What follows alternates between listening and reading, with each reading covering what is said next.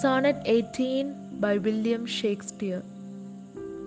Shall I compare thee to a summer's day? Thou art more lovely and more temperate.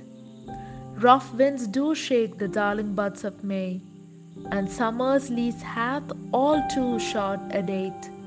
Sometime too hot the eye of heaven shines, and often is his gold complexion dimmed and ever fair from fair some time declines, by chance or nature's changing course, untrimmed.